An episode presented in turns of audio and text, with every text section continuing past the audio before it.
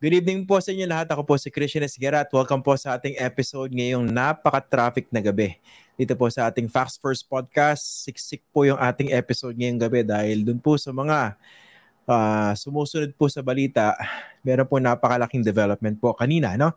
Alas 4 ng hapon, Philippine time, nung inanunsyo ng uh, appeals chamber ng International Criminal Court na hindi nila ipinagkakaloob. In short, nire-reject po nila yung apela ng Philippine government para ihinto po yung ongoing investigation na isa, isinasagawa po doon sa The. Doon po sa mga laganap na patayan na nangyari po sa ngalan at sa ilalim ng drug war ni dating Pangulong Rodrigo Duterte. At of course, yesterday, lumabas po yung balita na nakapagpulong si dating uh, President Rodrigo Duterte sa kanyang BFF, kanyang kaibigan si Chinese President Xi Jinping. So, Xi Jinping. Yan po yung pag-uusapan natin sa second part ng ating episode. Pero dito muna, pag-usapan po muna natin dito sa first part, yun po yung implication ng naging desisyon ng ICC Appeals Chamber. Makakasama po natin ngayong gabi siya po ay galing sa Center for International Law. I'd like to welcome to our program again si Attorney Gilbert Andres. Magandang gabi, sir. Hello? Nawala yata kayo. Hi, sir. Can you hear me? Hello, sir. Nag-freeze siya ata, ano? Hintayin natin, ah. Wait lang. Ah. Hintayin natin bumalik si Attorney Gilbert Andres. Sayang. Wait lang, wait lang. Yun, nawala siya. So, yun yung twin topic sa pag-uusapan natin yung gabi. Tapos, tingnan natin, no, may mga reaction coming from the Department of Justice. Okay? Of course, yung Department of Justice, sabi nila, hindi na welcome dito yung International Criminal Court. Yan po yung position na consistent uh, as far as the Marcos Jr. administration is concerned. Tapos tingnan natin, himayin natin yung statement coming from Senator Ronald Bato de la Rosa. Marami siyang sinabi in reaction to this development po sa ICC. Kasi siya po yung uh, ikinukonsider na, ano ba, sabi ng iba, siya yung architect daw nitong uh, Duterte drug war dahil bukod sa pagiging sanggandikit niya with the former president, uh, miski nung panahon pa ng mayor ng Davao City si uh, Rodrigo Duterte, eh siya rin po yung Philippine National Police Chief na nagpatupad po nitong madugong drug war ni ng nooy President Rodrigo Duterte. So may mga sinabi kanina si uh, Senator Ronald Bato de la Rosa. Ano ba to? Is this uh, an indication of a bit of a panic ba? Tulad nung hinala ng iba? O baka naman talagang confident si Senator Bato de la Rosa na talagang hindi siya maabot ng kamay ng ICC dito sa Pilipinas kung sakali mga mag-progress itong investigation na isinasagawa sa International Criminal Court uh, pagdating po rin sa posibleng uh, in um, dito, indictment nila. Pero wala pa po tayo dun sa prosesong 'yan, no. Kaya gusto po nating makausap si Attorney Gilbert Andres para ipaliwanag po sa atin yung mga susunod pang hakbang. Uh, kasi marami talagang mga ano no, maraming mga nagdiwang galing po ron sa hanay ng mga kapamilya, yung mga naulila po ng mga napatay sa Duterte drug war. And uh, actually for them, ito yung court of last resort for them kasi yung hostisya na hinahanap nila hindi nila mahanap dito sa sa mga korte dito sa Pilipinas. So yun po yung konteksto niyan. Pero of course, I have to make it clear kasi inaabangan na natin yung mga trolls dito sabihin, eh palibasa kampi kayo sa mga drug addict eh. Ay hindi po. Sasabihin ng iba, eh palibasa kampi kayo sa mga drug pusher eh, mga drug trafficker. Hindi rin po. Kinukundi na po natin yung mga ganyang ano, uh, kasamaan sa ating lipunan.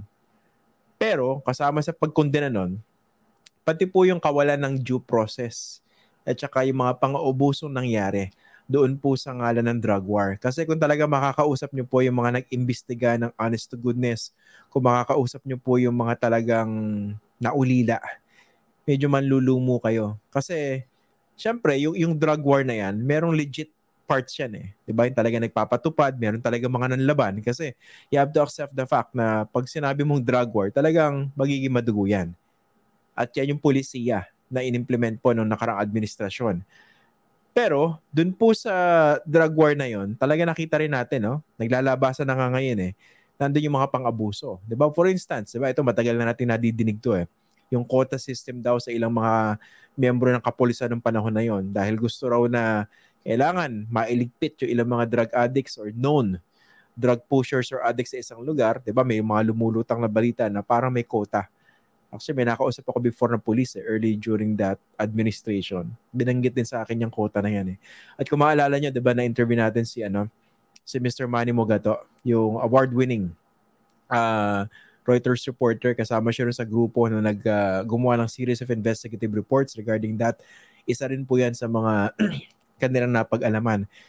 And of course, pag nakausap niyo po yung katulad nila Dr. Raquel Fortun, yung talagang kinikilalang forensic pathologist dito sa Pilipinas, siya po nag-examine na ilang mga bangkay ng mga napatay during the previous drug war.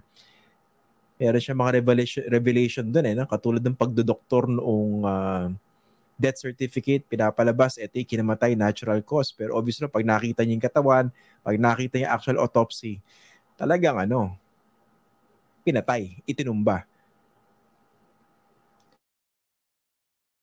Teka lang ah. Nga pala, feel free to comment. Teka lang, inubo po ako kaya minute ko muna. Teka, i-message lang po natin itong si uh, Attorney Gilbert Andres. Ano ba nangyari sa kanyang computer? Tingnan natin.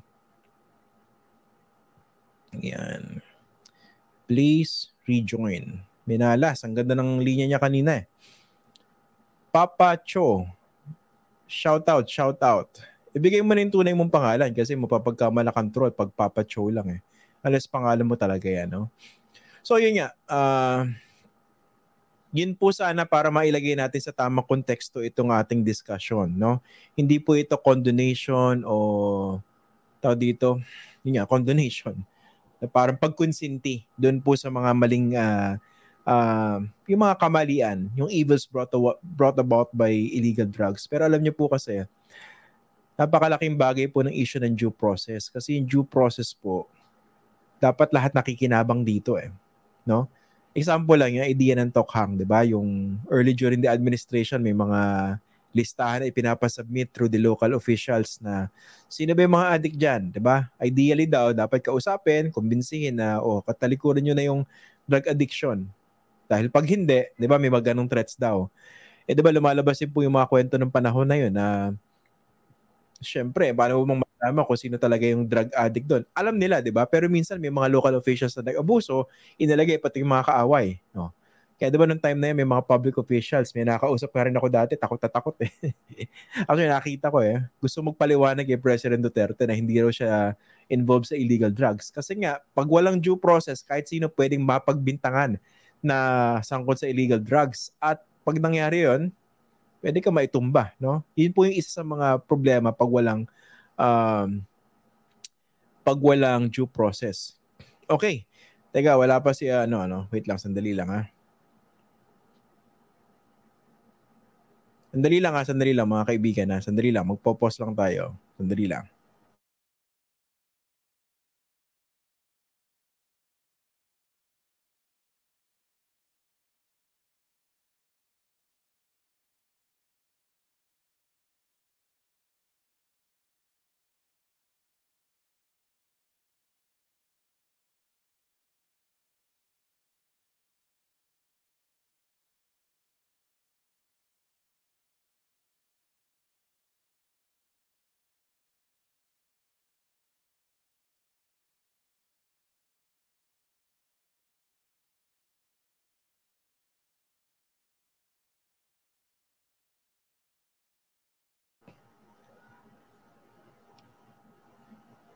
Ayun na uli, si uh, Attorney Gilbert Andres. Hi, sir.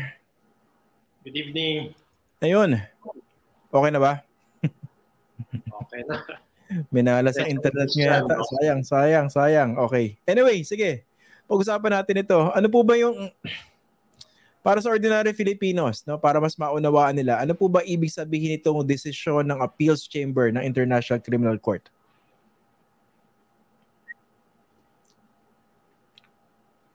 Hi, sir. Go ahead. Kadirig niyo po yung tanong ko. Go ahead, sir. Hindi. Pakiulit na lang, Christian. Pasensya na. Ulitin ko na lang. Hindi, para doon sa ordinaryo mga nanonood tsaka nakikinig, no? ano ba talagang ibig sabihin at tsaka implication nitong desisyon ng ICC Appeals Chamber dito po sa apela ng Philippine government? Oo. Actually, simple lang eh, para sa center law. Impunity does not pay even in withdrawal. Kahit po mag-withdraw pa po ang isang estado sa Rome Statute, eh walang kabuluhan. Mm. Dapat po mayong managot para sa mga international crimes. Mm. Ayun. Bali, ano susunod dito? Dahil 'di ba, ang gusto ng Philippine government ihinto yung ongoing investigation ng ICC. Kaya nag-appeal yung Philippine government. Pero inireject ito ng ICC Appeals Chamber. So what happens next?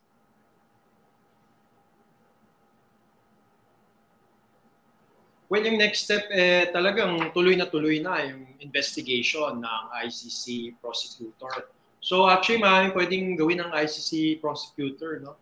In fact, it's very interesting, Christian, na pwede actually magkaroon ng cooperation agreement yung Office of the Prosecutor with the present uh, administration if papayag yung present administration. So that's also a possibility.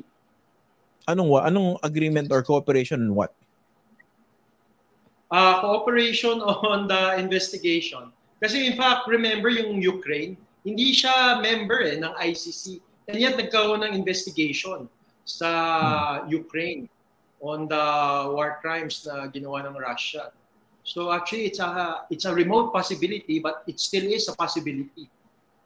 Ah, uh, okay. So pero in in an ideal setting siguro. Pero kasi ang lino ng posisyon ng ng Marcos administration, 'di ba? Tapos inulit lang ng Department of Justice ngayon, hindi welcome talaga ang ICC dito para mag-imbestiga. So, anong mangyayari? So, ayon ng Philippine well, government, sa shut off sila rito. Pero uh, in the meantime, ano mangyayari sa ICC? Well, actually, yung prosecutor, he has all the means uh, available. Pwede namang online, pwede namang papuntahin doon or pwede siyang pumunta sa isang territory ng isang ICC state party. So there there are all the means necessary in the Rome Statute to do an investigation. Gaano kahaba po itong ano, prosesong nakikita natin? Tsaka kailan ba inaasahan kung meron man yung pagpapalabas ng sinasabi ng iba arrest warrants? Okay, it's really difficult ano to give a time frame ano kasi it might be months, it might be years. Pero dapat hindi na ganun katagal ano compared dun sa pag-file nung ano authorization for investigation noong May 2021. I don't think ganun nakatagal na parang two years ano yung nangyari. So hopefully it can be one year or even less than that. Hmm. Pero dito nga, yung 'di ba, i-resume yung formal investigation sa ICC no ICC prosecutor. Ako uh, after nitong investigation na to, ano mangyayari? Kasi ngayon, well, di ba, technically, wala pa talagang target na kakasuhan, di ba? Hmm. Tama ba? Wala pa. Wala pa talagang mga specific na defendants. So, yan actually yung next step. Who will be the specific defendants who are most probably uh, responsible for the crimes against humanity? Committed under the war on drugs. So, i-specify na dyan kung sino yung mga taong to.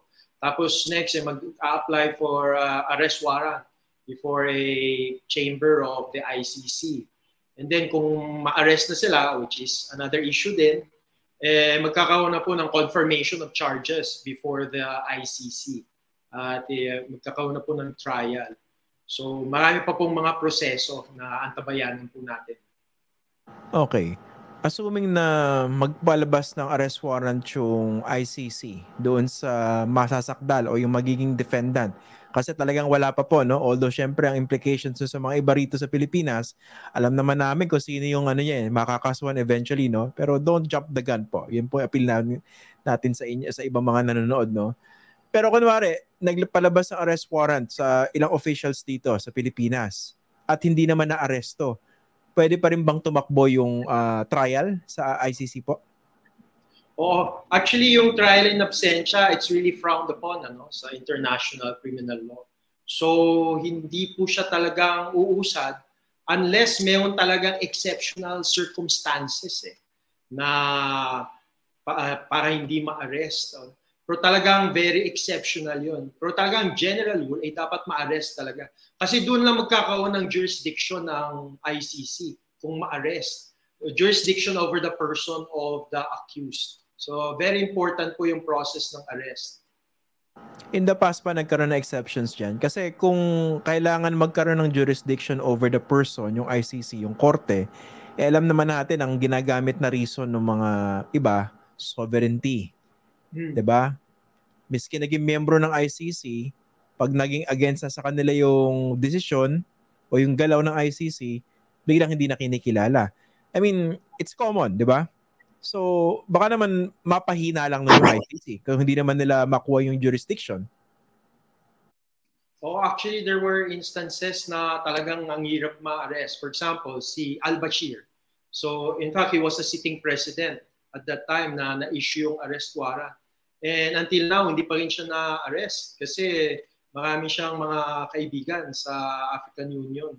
Kaya it's also an issue talaga kung ma-implement yung ano no arrest warrant. And this is really yung challenge sa ICC system kasi it doesn't have a police force that will enforce its arrest warrant. It's really based on the cooperation of state parties. So kung may mga state party at napunta doon yung isa sa mga akusado, theoretically that state party can actually arrest that defendant and hmm. bring that defendant to uh, the ICC at the Hague. In the meantime, hindi abangan to. Paano ko ayaw mo ba sa bansa nung magiging defendant? At the same time, hindi mag-acquire ng jurisdiction yung ICC. I mean, ano to, parang titigan. So, in fact, hindi na pwedeng mag-travel sa mga ICC state parties yung isang defendant with a standing warrant of arrest.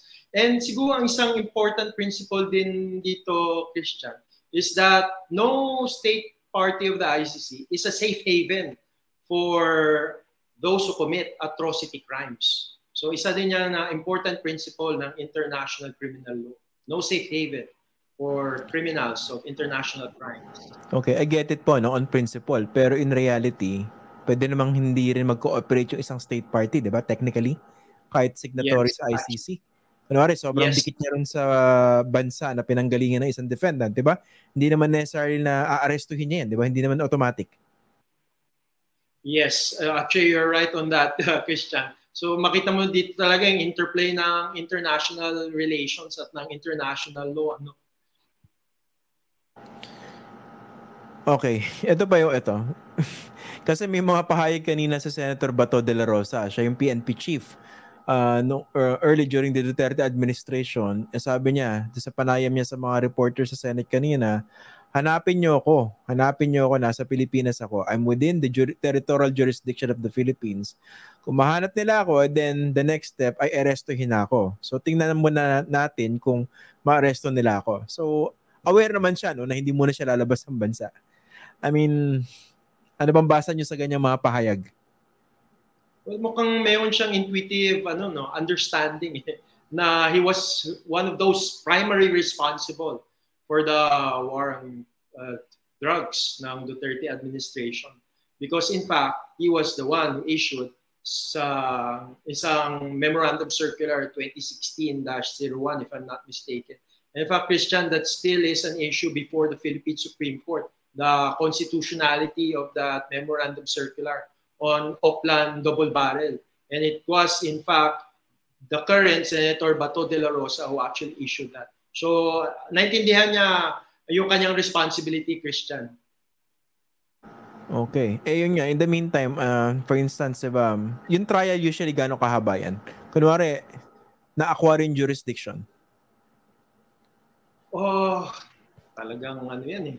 Uh, it's a question of fact eh, kung kailan ma-aresto eh. Basta kung maaresto na at mapunta na sa Hague yun, may personal jurisdiction na yung ICC. At from then on, talagang uuusad na yung actual trial.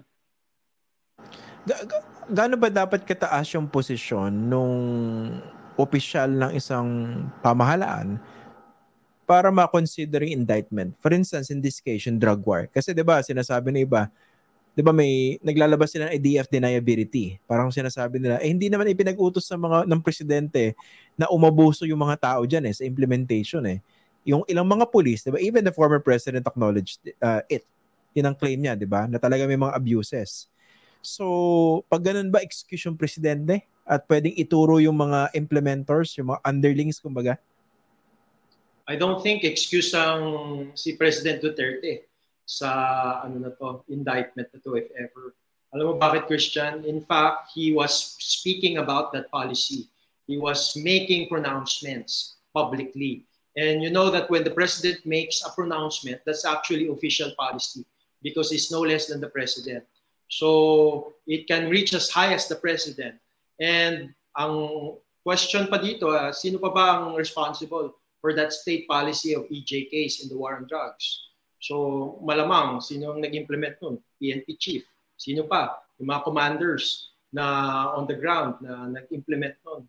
So everyone who was responsible for implementing that state policy are the ones who should be indicted. And that includes President Rodrigo Duterte. Paano yung mga amuyong? Kunwari, yung mga, yung mga kaalyado na talagang gina-justify kahit yung mga pang-aabuso ng time na yon, uh, kasama ba sa consideration yon? Pati yung mga nagsasalita sa media? Actually, basta kung sino nag-implement ng policy. So, yan yung pinaka-question yan. Yan pinaka-factual determination. And in fact, that will be the point of this investigation. Who's responsible for that state policy on EJ case in the war on drugs? Speaking of uh, investigation, hindi ba maging one-sided naman yung investigation kung hindi nga nag-cooperate yung Philippine government? Kasi 'di ba, do sa mga nanonood, no, I hope you could get the the dilemma. Pwede siyang sabihin na chicken and egg eh. So ayaw mag-cooperate ng state party dati, dati tayong state party sa Rome Statute. Eh paano makakalap ng ano, ng credible evidence? Sabi niyo, pwede namang gamitin yung other sources, miski online baka naman i-argue let's say ng Philippine government tsaka ng mga eventually kung sakasakali man may indict sabihin eh one-sided yan kasi hindi nga nag-cooperate yung government namin tapos ngayon meron kayong kaso sa amin. Actually, oh, oh Christian, in fact it works both ways eh. Kung meron mang evidence that will actually point na they're not criminally responsible, in fact, dapat mag-cooperate ang Philippines kasi it's in fact the duty of the prosecutor when there's already an indictment to present both pieces of evidence the evidence that will convict and the evidence that will actually excuse criminal responsibility. That's actually the, the ethical duty of the prosecutor. So this is even an argument for the Philippine government to cooperate. If really there's evidence to show na no less than President Duterte is not criminally responsible, why not present that evidence? Otherwise, edi talagang evidence lang to really show criminal responsibility ang makikita. Hmm, okay. Ito nga pala, yung for instance, so nag-imbestiga na dito sa Pilipinas. Um, wala naman nakuha. Ano, mga, ano ba yung sinasabi nyo kaninang mga likely sources of uh, information as part of the investigation? Oo. Uh, it can even be states. It can be CSOs. It can be organizations. It can be the victims themselves or other resource persons. So marami pong mga pwedeng sources of evidence that the ICC prosecutor can actually look for. And this uh, very broad powers of the ICC prosecutor is founded on Article 54 of the ICC Rome Statute. At very expansive siya. In fact, I'm even presenting that theoretical possibility. If the Marcos administration is really serious on its what it's saying that it respects human rights, it can even enter into a cooperation agreement with the office of the prosecutor. napaka napaka-optimistic niya. ah, ano lang siya, uh, challenge. Challenge Marcos Jr. administration. Bili ba Parang, sa optimism nyo? Kaya naman mag-hope eh. Ito nga pala. In, in circumstances. okay. I remember, di ba, may announcement before yung si President Marcos na they would stop all communication with the ICC. Ano ba to? Parang help us understand this. Ayaw mag-cooperate, pero sumasagot. Ano ibig sabihin? may apila, di ba? I mean, di ba, technically, doon sa ordinaryong nanonood, tsaka nakikinig, baka, baka iniisip, di ba pag hindi, pag ayaw mag-cooperate, talagang dead ma. Eh dito, sumasagot tayo, di ba? Nag-a-appeal ah. I mean, help us make sense of that. Oo nga, Christian eh. It's very interesting. In fact, if you look at the appeals uh, decision, mukhang that was even considered by the majority na the fact na the Philippines made a request for deferral is actually a recognition by the Philippines that the ICC has jurisdiction. Mukhang it was considered eh, by the majority opinion. Nga, precisely. Di ba? Hindi ba parang ano yun? yun yung implication nun. Tama ba? In fact, oo, yun yung naging implication, Christian, which is really very interesting. Ano? And nabasa ko snippets of it. It's actually 77 pages. So that's the most interesting point na nakita ko doon. So, and I think it's just good that the Philippine government is cooperating.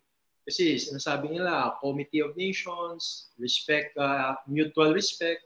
So that's actually good that it's cooperating in that sense. Ah. And I hope tuloy-tuloy na nila yung cooperation maski sa investigation.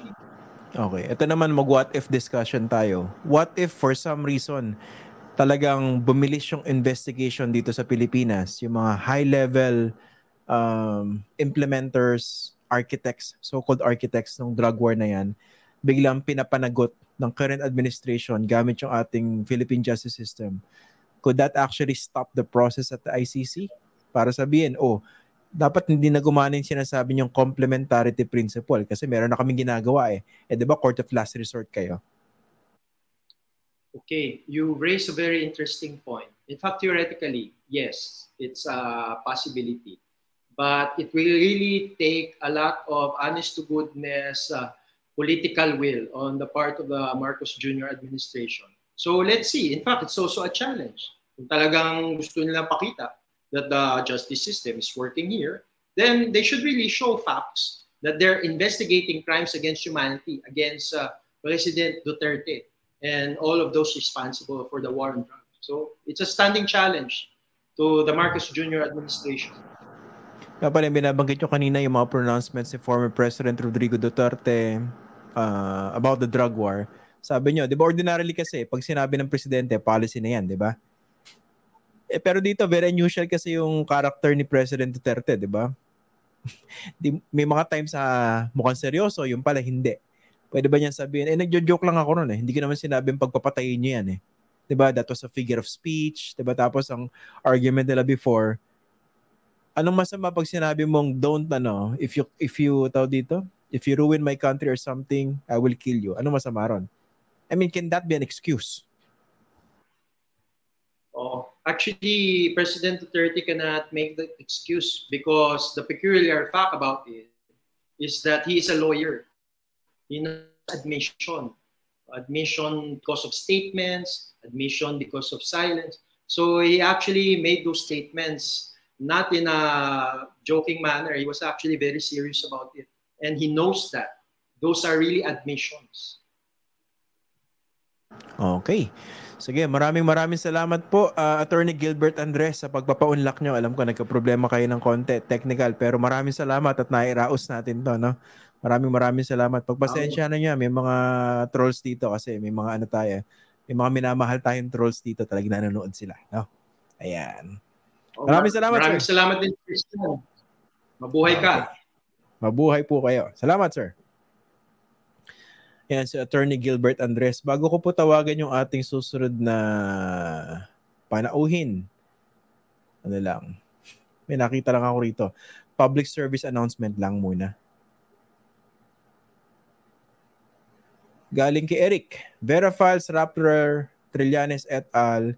will gladly supply the evidences. Eric, yung evidence, ang plural version on pieces of evidence you don't say evidences. Yun lang, public service announcement lang. Ayan. Parang jewelry. Hindi mo sinasabing jewelries. You say pieces of jewelry. Yan. Okay. So punta tayo sa ating susunod na panauhin. Public service yun ah. Baka sabihin mo, kinukutya kita. O, hindi, hindi, hindi, hindi. Okay. Ating pangalawang panauhin kilalang political analyst si Mr. Ronald Llamas. Magandang gabi, sir, and thank you for joining us. Magandang gabi, Christian. No? Mukhang lang may ine-edit ka dyan, ah. Si uh, Flame at editor, uh, Christian Esguera. Versatarian yeah, editor. Ano lang po yun, public service lang. Yan. O, di ba, di ba hindi naman, uh, hindi hindi mo pinopluralize yung evidence by saying evidences. Eh. Hindi naman tayo nagmamagaling. Yun lang. Tulong lang naman. Ayan. Oh. Diba? At Dapat, least nakatulong tayo eh, sa gawin mo rin lang kay Secretary Gadon. Ay, matalino yun. Hindi natin pwedeng i-correct yun. Ma, ano yun? Maalam yun. Isang public intellectual yun eh. Kamusta, Christian? Kamusta mga army of trolls mo? Uh, kung sila? Well-fed? No? Ito, mahal na mahal natin yung mga trolls dito. Eh. Lalo, ano ba ngayon? 18, no? Uh, nakasweldo na siguro sila nung 3 days ago. So, ito, ito yung next payday. Ito yung next half ng month. Okay. Dalawa pag-uusapan natin, sir, no? Yung una, yung ICC uh, Appeals Chamber decision to reject yung appeal ng Philippine government para ipahinto yung investigation. Tapos yes. makala pag-usapan natin yung ano, yung pakikipagkita ni dating Pangulong Rodrigo Duterte kay Chinese President Xi Jinping. Dito muna tayo sa ICC decision, no? Saktong-sakto uh, ah. Oh, ano bang Sige, ano bang ano? Ano bang uh-huh. kasi malikot kayo mag-isip eh, no? Hindi naman kami katulad niyo eh. Kami simple lang, no? Simple ton lang kami rito eh. Uh, meron bang implication itong development sa ICC doon sa kinikwento nyo lagi na dynamics between the Duterte and Marcos? Definitely, uh, Christian, no? Definitely, no? May implications yan. Pero gusto ko lang sabihin na uh, before, napag-usapan natin itong ICC sa isang uh, interview mo sa akin. At uh, nabanggit ko nga sa iyo that it will happen sometime this year. No? Yung decision to proceed, uh, hindi lamang dito sa preliminary investigation, but the decision to proceed with the trial. At hmm. uh, another fearless forecast ay lalabas ang warrant uh, siguro later this year, yung international warrant. At uh, uh, kasabay niyan yung pagpapangalanan na kung sino ba talaga yung uh, uh, sasampahan ng kaso. Bakit parang uh, sigurado sigurado kayo na maglalabas ang warrant? I mean Oo, oh, medyo nangyari na yung aking fearless forecast eh. Kaya bakit, hopefully bakit? mangyari rin yung uh, yung uh, paglabas ng warrant at yung pagpapangalan doon sa mga kakasuhan. Oo, unahan ko na yung mga trolls sa uh, Yamas, parang ang dami mong alam. ano, dami, yan ang ano, yan ang yan ang uh, fearless forecast nyo uh, within mm. the year. Pero yun yeah. nga, eh, eh kasi ayun namang, ano ba ang position sa ngayon ng Marcos administration, hindi magko-cooperate. Pero diba yung kinikwento nyo na may dynamics between Rodrigo Duterte and Marcos Jr. Of course, yung Vice President, anak ng dating Pangulo. Ano yung magiging impact nito doon sa dynamics na yon? Na tuloy investigation sa ICC? Well, medyo nilalaro yan eh. No? Halimbawa, nung naglabas yung uh, presidente at yung kanyang justice secretary ng statement na hindi namin i-recognize yung uh, ah, ICC dahil wala silang jurisdiction dito dahil umalis na kami at meron meron tayong national sovereignty na hindi nila pwedeng uh, sagkaan no eh yan kasi eh kanya eh posturing eh Lalo na nung sinabi nila yan ay hindi pa nangyayari yung yung uh, tambaluslos, 'di ba? Hindi pa nangyayari yung tambaluslos eh, yung mga bakbakan sa loob ng palasyo, no? Kaya siyempre binabalansin nila yung uh, yung uh, popularity ni ex-president Duterte na napakataas pa rin at yung uh, yung uh, political clout ni Vice President Sara Duterte na allegedly, sabi ng Vera Files kanina, ay kasama dun sa posibleng makasuhan. No? So hindi lang yung uh, dalawang senador, hindi lamang yung mahigit sampu na mukhang isinama dun sa kakasuhan, uh, including uh, several generals at saka senators, eh sabi ng Vera Files, eh mismo yung pangalan ng Vice President daw ay kasama dito sa kakasuhan. So, uh, medyo lumalalim itong uh, itong issue na ito, no? Uh, pero ang tingin ko ay uh, uh, paano yung proseso na pinag-uusapan niyo kanina ni Attorney Andres, di ba? Uh, yung OTP ay tutuloy yung investigasyon itong uh, kwaneto. Pero later this year ay magre-recommend na sila na simulan na yung trial at ipasa na sa pre-trial court yung uh, yung proseso.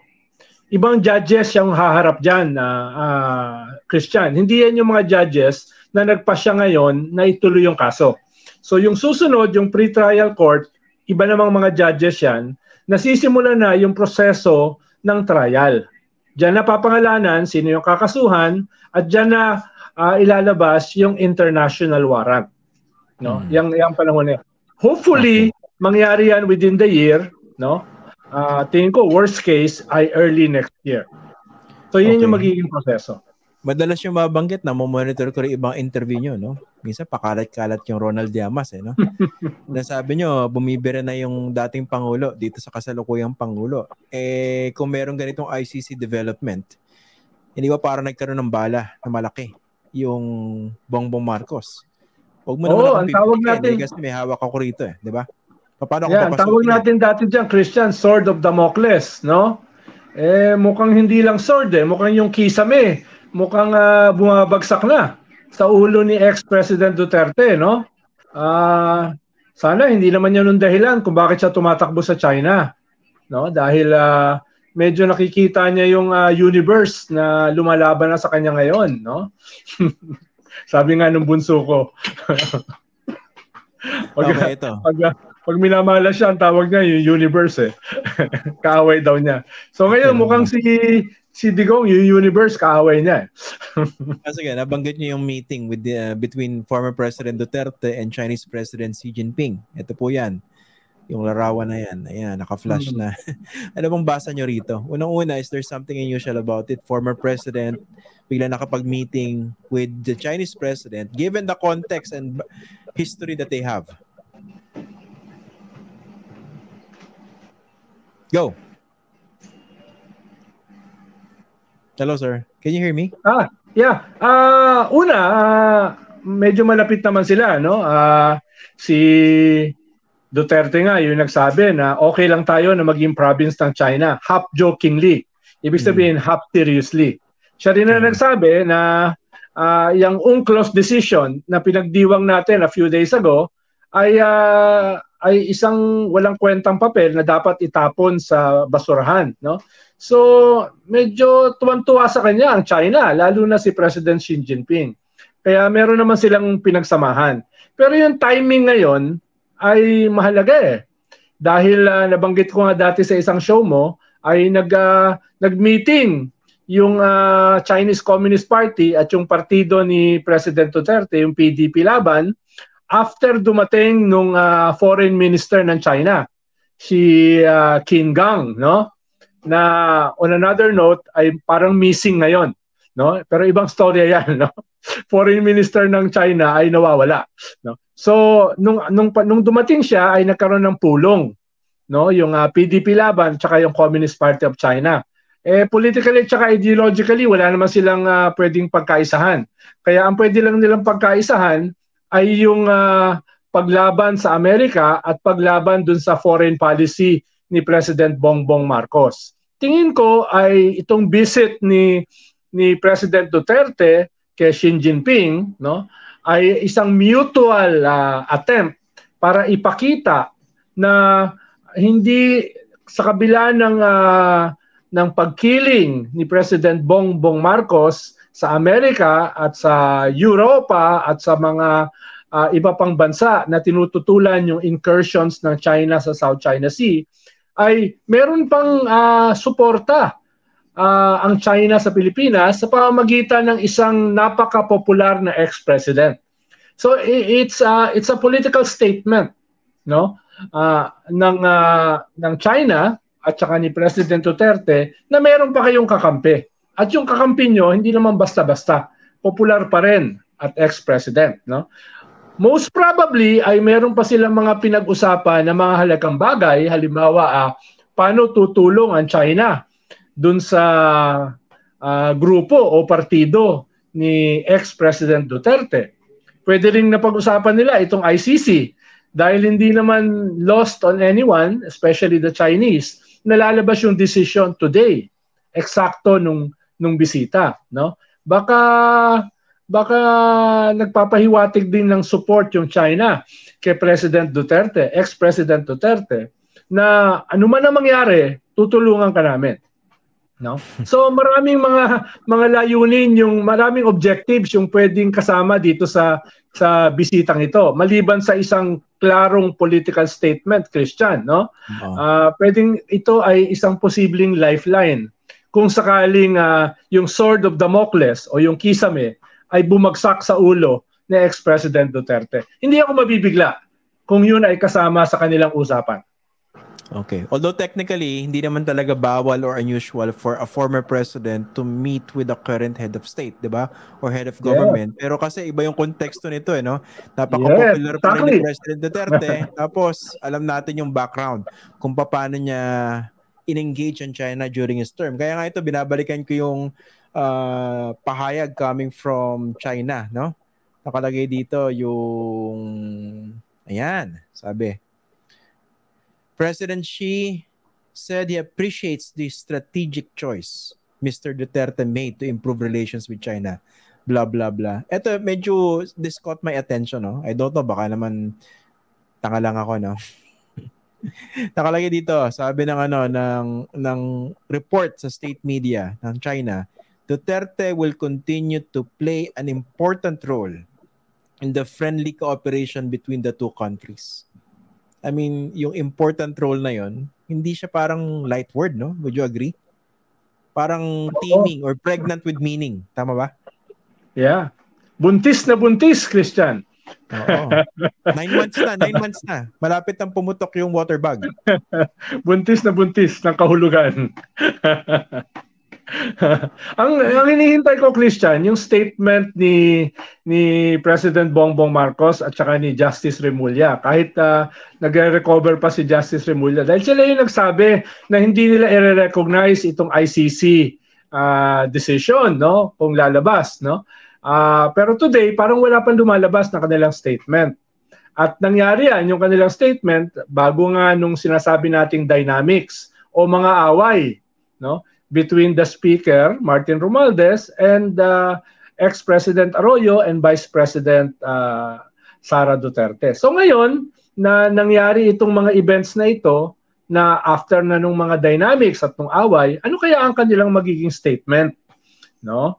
Uh, dito sa ICC. Lalo na, uh, nagdesisyon naman kasi yung ating Supreme Court noong 2021 na may jurisdiction ang ICC no dito sa kaso na na-file before tayo umalis. Klaro yung decision diyan eh, ng ating Supreme Court 15-0 unanimous. At makikita mo yan dun sa statement ni uh, Solicitor General uh, Guevara a few days ago na parang sumusuko na siya, no? Sumusuko na siya doon sa magiging decision ng ICC. Paano sabi niyo nga kanina, no, kay Attorney Andres, hindi nila recognize pero nagpa-file ng appeal. 'Di ba? Hindi nila recognize pero nagka-communicate. Ano ba talaga kuya? no? Hindi niyo ba talaga recognize or uh, uh, uh, tinatanggap niyo na tayo ay bahagi pa? Katulad ng sinabi ng Supreme Court, no? Okay. Kaya yun yung magiging revealing, mahalaga yung statement ng uh, Justice Secretary at saka ng Presidente ngayon. Okay. Ito namang ano, Pwede naman natin i-shorten tong Duterte Xi Jinping meeting. Pwede sabihin Duterte Xi meeting.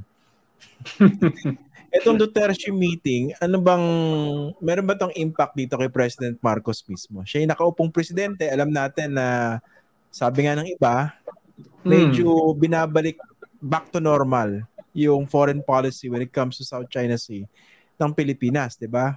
Kumbaga, mas ini-involve yung mga allies, pumunta siya sa Washington without abandoning China. Pero syempre, ang dating nun, parang ibang-iba to rin sa pagiging over-friendly ng kanyang pinaritan sa China. Eh ngayon nakapag-meet yung kanyang predecessor dito sa bansang China, ano bang impact nun kay President Bongbong? Kung ako si President Bongbong, medyo magagalit ako para, para ito kasi in your face eh. No, parang kiniskis mo sa mukha niya eh, no? Yung uh, yung kanyang foreign policy na tinututulan ni ex-President Duterte at definitely galit ang China. So itong meeting na ito ay parang in your face eh kay President Bongbong Marcos, no? Kaya uh, uh, kung uh, ako siya ay magagalit ako. Pero iba rin kasi si kwan eh, si President Bongbong Marcos eh, 'di ba? Uh, conflict averse, ayaw niya ng mga away, no? Uh, mabait, mabait, mabait. Uh, oo, medyo mabait, no? Uh, hindi katulad natin na pag tayo ay ininsulto, pag tayo ay uh, pinrobok, eh papalag tayo, no? Pero clearly, Christian, medyo insulto ito sa kanya.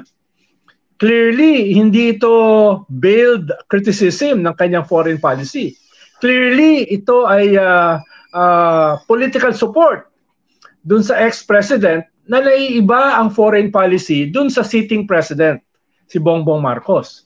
Kaya uh, medyo medyo iba ito, no? Uh, Christian, iba yung mga banat ni ni ex-president Duterte sa SMNI na ayaw mong panoorin. Yung mga reading between the lines ng mga banat niya. Pinagpupuyatan ko na ngayon eh. Oo. Ito ay talagang uh, lantara na. No? Kaya tingin ko ay uh, uh, yung sinasabi natin, yung pinag-uusapan natin before sa mga previous interviews na malamang uh, yung PDP laban at si ex-President Duterte ang magiging uh, bagong oposisyon going into the midterms, tingin ko ay very probable na yan. Hindi na yan uh, uh, educated guess or sinasabi ng mga trolls mo ay intriga. Yan ay mukhang malinaw na yung direksyon dyan na papunta. No? Grabe, yung, yung utak ng Ronald Llamas pregnant with ideas or imagination, no? ito, ito yung kanina nagpa, uh, nakapag-usap naman sa mga reporters na nagpaunlak ng panayam si President Marcos uh, in relation to what his predecessor had yesterday, no, nag-meeting with Xi Jinping. Ang sabi ng Pangulo, aware daw siya doon sa scheduled meeting between Duterte and Xi Jinping sa Beijing. Tapos sabi niya, he welcomes any new lines of communication between the Philippines and China. Ito yung sabi niya, If that is President uh, PRRD, then good. Hindi importante sa akin kung sino, kung ano. Basta't may makausap sila, baka makatulong. Napakabait talaga ng mahal na Pangulong Marcos. Wala, pero walang mali sa kanya. Pero inaamin niya na may problema dahil inamin niya na para makatulong. Para makatulong saan? No? Para makatulong uh, sa away, para ayusin yung away. No? So titingnan din natin yung uh, yung uh, between the lines ni President Bongbong no nung sinabi niya na para i i-welcome niya ang any lines para makatulong. Ibig sabihin may tutulungan. okay. so, ano Kaya, hindi naman to hindi naman to intriga uh, Christian eh katulad ng sinasabi ng trolls mo malinaw na malinaw naman no pero siyempre, kaila, minsan kailangan mo ipaliwanag sa mga trolls dahil baka hindi naman sila ganun ka kataas yung antas ng uh, pag-unawa, no? Kaya kinikiskis din natin. Katulad ng ginawa ni Xi Jinping at saka ni Digong. Kinikiskis sa muka ni BBM. So ngayon, kinikiskis din natin para maunawaan din tayo. Ay, sa mga mahal nating trolls dito, yung si Ronald Llamas na nagsabi na, no? Kayo, alam nyo, mahal na mahal ko kayo, ha? Hindi, I, I, I never insulted you. Talaga mahal na mahal ko kayo. Sa kabila ng mga pinagsasabi nyo rito. Ah. Si Ronald Llamas lang yun ha. Siya lang ito troll nyo. sabi nga ni sabi nga ni Governor Gwen Garcia, don't mess with us. Di ba? Ganda ng mga quotes lately, no? Mga pang ano, pang meme, no? Don't mess with us. Parin eh, no? Sino ba nagme-mess sa mga Garcia? Eh, di ba, kinay-question lang naman yung uh, nangyari doon sa DOT. Eh, sino bang head nun? Di ba yung anak niya? Bawal ba yon? Oo, oh, eh, kung na ngayon eh, love Norway na, hindi na love the Philippines eh. Kaya wag niyong babanatan. Di ba? Ang problema sa atin dito kasi hindi ka pwede mag-criticize in terms of legitimate policy decisions or inaction, eh, no? Pag nag-criticize ka, parang personal sa lahat, eh. Biglang magsasalita yung mga politiko in support, no? Ganun Kahit palpak na palpak na, hindi ka pwede mag-criticize, ha? Oh, bawal. Ayun ba yung policy natin, ha? Bawal mag-criticize. Bawal yan. eh baka hindi na ako pwede mag-guess sa'yo. Hindi. No? Wala naman tayo dati yung network eh. Dati medyo bawal. na lang ako pupunta kay Richard J. Daria na lang sa Real Talk. Ay, magaling yun. Doon tayo, kay Richard. Shout out kay Richard Haydar yan. yan. Mga bigati niya, no? Nagdeba- nagdebate kami kagabi sa with the British ambassador at saka yung isang delegation galing sa Kwan. No? Uh, Ano? cup half full. Ako yung half empty, siya yung half full eh. So maganda yung aming debate kagabi. Okay, tatanungin sa debate na yan kasi wala rito yung nakadebate niyo. Oo nga, oo nga. Kaya nga general na lang, general na lang. General Pero inuulit ko Christian, very obvious yung dahilan dito sa o yung ah, kahulugan nitong ah, pagpunta ni ni Digong kay President Xi Jinping. No? Ah, medyo medyo mahirap malos sa sa presidente at saka do sa ating mga political analyst na na magagaling yung ibig sabihin nito, no? Ah, lalong-lalo na kasabay ng kwan ng desisyon ng ICC, no? Yung timing. Oo nga, no? Oo, no? Kasi hindi naman sekreto yung kailan lalabas eh. Oo. Ito pala, sige, sinasabi nyo, malinaw yung, ano, yung, at least yung optics, no, nandyan, no? Hitik na hitik sa interpretation yung optics. Mm. Ano ba, ano ba may tutulong ng China kay President Duterte? Assuming mag-progress yung investigation at talagang kasuhan si President Duterte, ano bang ma- ma- maitutulong ng China dyan? Hindi, una, ang China ay the second the strongest superpower. The second biggest economy. Hindi natin pwedeng maliitin yung pwede niyang ibigay din na pressure sa mga international courts. Dahil yung mga umuupo sa international courts, ang gagaling yan sa iba't ibang mga bansa. No? Ibig sabihin, itong iba't ibang mga bansa na ito ay pwedeng pressurein ng ah, ikalawa na pinaka-powerful country sa mundo at pinakamayamang bansa sa buong mundo. At yung mga bansa na yan ay pwede rin magbigay ng, ng pressure dun sa kanilang mga representatives sa mga international court. Hindi ko sinasabi na, na mangyayari yan. Ha? Sinasabi ko lang ay isa yan sa pwedeng ah, ah, maitulong ng China dun sa mga kakasuhan ng international courts. No? Ikalawa ay uh, siyempre ah, nabanggit nga kanina ni ni Attorney Andres na yung implementation ng whatever decision, halimbawa yung ICC, ay nakasalalay din dun sa ating gobyerno. Kung papayag ba silang ah, hulihin o isuko yung ah, akusado no para humarap sa isang trial. Dahil yung ah, sentimiento sa mga international courts kailangan nandun yung akusado, hindi absent. No? So ah, yung ah, yung suporta kay President Duterte sa kanyang political party ay napakahalaga. At sa ngayon, yung China ay isa sa mga pwedeng tumulong, no?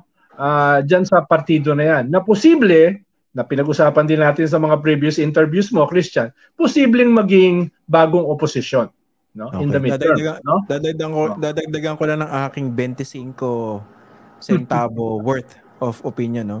Kasi usually, di ba yung mga ibang bansa, kung meron man silang sinusuportahang mga politiko, yun yung may promise. O kaya, yung nakaupo. Pero kung tapos na usually, parang hindi na dapat pakinabangan, no? Pero this is, I think, a bit unusual, no? Kasi they're looking forward kung sakasakali man. Kasi hindi naman spend force yung Duterte. Bumaba sa posisyon, pero napaka-popular pa rin. At yung anak, inaasahang Vice tatakbo muli sa pagkapangulo. So parang gano'n, no? Hindi pwedeng bumitaw yung China pagdating dito sa mga Dutertes. Kasi malakas eh. Tama ba? Yes, ah, tamang-tama. Lalo na ay mukhang ah, kung tama yung nilabas ng Vera Files kanina, ay mukhang makakasama ni Digong, yung kanyang anak na Vice President natin ngayon, dun sa kaso. No? Mm. Ah, na malamang natin. pangalanan ah, end of the year. Tingnan At natin, mali, ng warrant. baka malisyoso lang yung mga taga-Vera Files na yan. Sino ba yung mga yan? Oo nga, talagang ito si Kwan talaga, no? no? Sina Ellen. Shoutout sa'yo, Ellen Ito Tordesillas. talaga si Ellen, eh, oh. katulad nung pinicturean ako dati, kasama ko si Speaker Martin, nakita mo yon? Ah, Na tinatanong ko daw si Speaker Martin kung siya yung tambaluslos. Si Ellen yan, ha? Ah, ito, may comment dito. Pwede maging Ah. screenwriter itong Resident Marites ala or Oliver Stone. Yan ah, magaling yan. Ang tanong ko sa'yo, meron ka bang evidences? Oo. Yan. Yan lang Yan, naman. Sana may evidences. Yes. oo. Nagsi, naglumalabas na naman eh. Nag, naglalabasan na. Mukhang yung ah, mukhang may hawak na testigo yung ah, ICC na hindi lamang katulad natin ng mga mga nag-iintriga at nagmamarites. Mukhang uh, merong hawak sila na testigo na alam talaga where the skeletons are buried. Literally. ah, ganun ba? Oo. Kaya... okay. O sige. Abangan natin yung mga susunod na kabanata dito. No? Again, maraming salamat sa inyo, uh, Ginoong Ronald Diamas, sa inyong uh, pagtambay dito sa Fox First. Anytime. Yeah. At saka uh, hello sa inyong mga sa iyong army of trolls, no? Dahil uh, gusto ko rin sumaya sila eh. Huwag lamang kumita sa GCash. Gusto ko rin sumaya rin sila. Kaya kaya once in a while ay uh, binabati ko sila ng maigi. No? Ayan. Maraming maraming salamat sa iyo. Thank you, thank you, thank you, thank you. Magandang maraming gabi. Salamat, Christian. okay. Yan, si Mr. Ronald Llamas, ating nakapanayam. Oo. Nagalit yung iba, no? Pero nagkakatotoo yung kanyang mga analysis, ah. Di ba? Jenny, hello. Hi sa'yo, Jenny Cruz. Pa-shoutout, Handog Kapatid TV. Ayan. E di shoutout.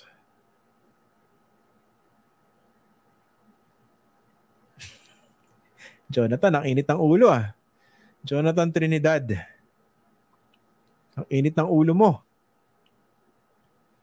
Ayan, Just Vincent. Ayan mga madalas natin makita rito. Si Jerry Conto.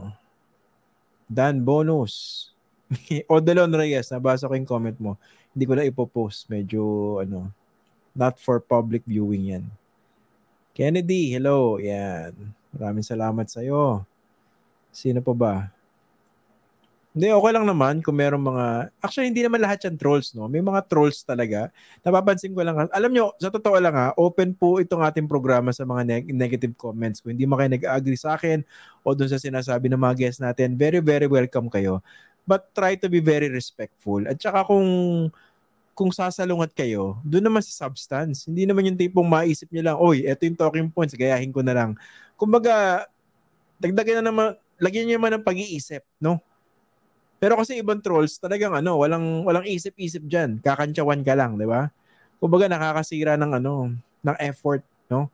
Kumbaga, kung nakakapagsalita lang yung brain cells, sasabihin, ano ba itong pinagsasabi nito eh? Kami nga, nagpapakahirap ko mag-isip dito tapos biglang babanat lang ng ano, nang wala sa lugar yung iba, di ba? So, yun nga, gamitan natin ng ano, ng konting substance. Lagyan natin ng substance. Okay, uh, nasaan ba ito? Nagpapa-shoutout si Maria Inoue, watching from Japan. Kapalido mo yung isa sa mga pinakamagaling na boxers ngayon, ha? si uh, Inoue. Meron siyang laban kay Stephen uh, Fulton. I think next week. Yan, mahilig po tayo sa boxing eh, kaya sinusundan po natin yan. Giovanni Danton or Dunton. Shout out watching from Montalban. Kala ko ano ko eh, uh, Italian. Sino ba yung kanina? May nagpapa-shoutout eh. Sorry, nalampasan ko yata. Ah, hanapin natin. Kakahiya. Ito, ito, ito. Si Glenn Gatdula. Shoutout watching from Dubai. Ayan. Enjoy Dubai. Hindi naman. Ito naman, nagtatampo si ano eh. Shirogane Adventurer. Ayan, no. Parang prodigal son lang yan, di ba? Yung prodigal son, mas kumbaga may special place dun sa mga matitino mag-isip. Pero syempre, yung mga napapariwara, binibigyan din natin ng ano, pagkakataon para maliwanagan. Ayan. Ayan. Parang ito yung sinasabi ko kanina, no? Sabi ko, lagyan ng konting pag-iisip yung pagsaliwa pagsalungat sa mga pinag-uusapan. Eh, itong si Sweet Lovell, mukhang gusto lang namang mag, ano, maghanap buhay. O di yan, sige i-screenshot mo na tapos padala mo rin sa moderator mo para, ayan, oh, may ebidensya. Ayan. Baka sakali may bonus.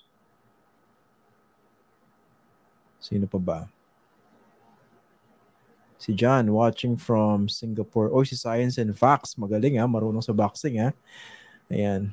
Sa totoo lang, kung hindi ako napunta rito sa political reporting, political journalism, kung gagawa ako ng podcast, alam mo sa totoo lang, mag enjoy lang ako, quiet lang. All about boxing. Tsaka a bit of MMA. Yan ang mga hilig ko eh. Eh kaso ibang klaseng bakbakan yung kinakaharap natin dito eh sa political reporting. Anyway, sige, pasensya na kayo. Nagugutom na ako, no? Tapusin na natin to. Bukas, sa pag-uusapan natin, hulaan nyo. Yung nilagdaang, nilagdaang bagong batas ni, Fer, ni President Ferdinand Bongbong Marcos Jr., Maharlika Investment Fund. Yan ang topic natin bukas. Okay? Maraming maraming salamat. Uh, dahil mga pahabol. Anyway, magandang stylistic matchup yan. Pero in a way tayo. Iba yung, iba yun. Uh, Spence versus Crawford. Crawford ang mananalo dyan. I tell you. Ayan. Again ha, pinapa, nire-remind na naman ni, ano, ni Jonathan yun po ah, yung evidence, ang plural nun, pieces of evidence, hindi evidences. Ayan. Okay, maraming maraming salamat po sa inyo and uh, kita-kita po tayo bukas. Again, ako po si Christian Esguera. Maraming maraming salamat po sa inyong patuloy na pagsuporta dito po sa ating uh, podcast. Again, magandang gabi po sa inyo lahat.